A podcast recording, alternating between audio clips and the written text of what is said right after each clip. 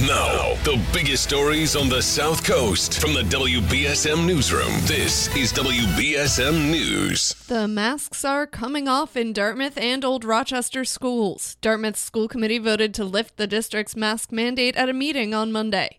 Meanwhile, at Old Rochester, after three hours of debate at a special joint school committee meeting last night, the decision was made to not extend the state's mask mandate when it expires on February 28th.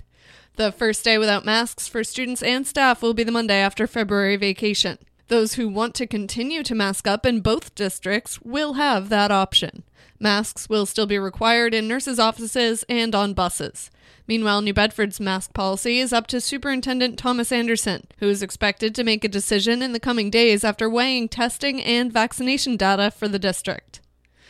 Governor Charlie Baker has officially signed Nero's Law, which was inspired by the shooting death of New Bedford native and Yarmouth Police Sergeant Sean Gannon and the wounding of his canine partner Nero. The new law authorizes EMS to provide treatment and transport to canine officers. Baker signed the bill yesterday. The 32 year old Sergeant Gannon was with a police team serving a warrant at a Barnstable home in April 2018 when 30 year old Somerville man Thomas Latanowich fatally shot him. Gannon's canine partner Nero was also shot and severely injured, but later recovered. New Bedford State Senator Mark Montigny's office stated in a release that despite a number of empty ambulances on site, Nero, quote, had to be rushed to the animal hospital in the back of a police cruiser. State law had previously required emergency medical services only be used for people. Montigny had filed Nero's law to change the rules. The state has designated a portion of New Bedford's Acushnet Avenue as a special development district, one of 13 in the state that will get $23.7 million in total state funding as part of an economic development program.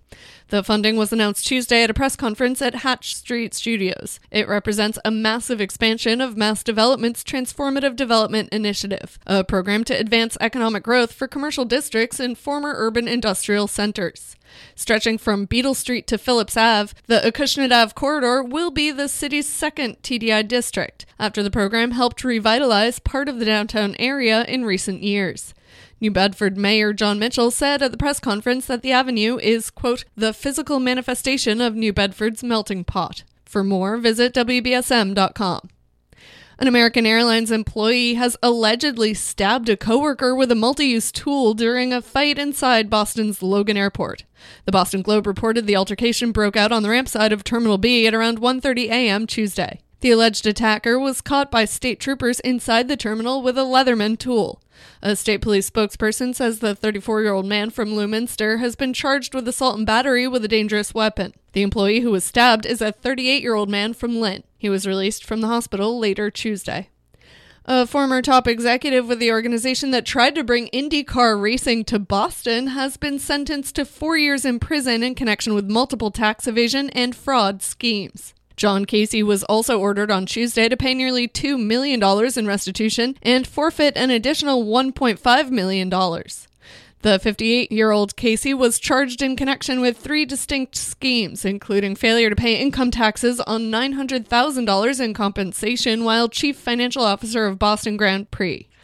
He pleaded guilty in October to wire fraud, aggravated identity theft, money laundering, and filing false tax returns. In sports, the Celtics hope to continue a nine game winning streak tonight when they host the Pistons in their final game before the All Star break. And the Bruins visit the Islanders tomorrow night. Now let's take a look at your local forecast from ABC6. Passing clouds outside this afternoon, warmer temperatures in place today, highs topping out in the low 40s range. Overnight stays mild with temperatures around 40 degrees with mostly cloudy conditions. And tomorrow we stay mostly cloudy through the day, temperatures in the mid to upper 50s with rain and gusty winds over 50 miles per hour possible overnight Thursday into Friday.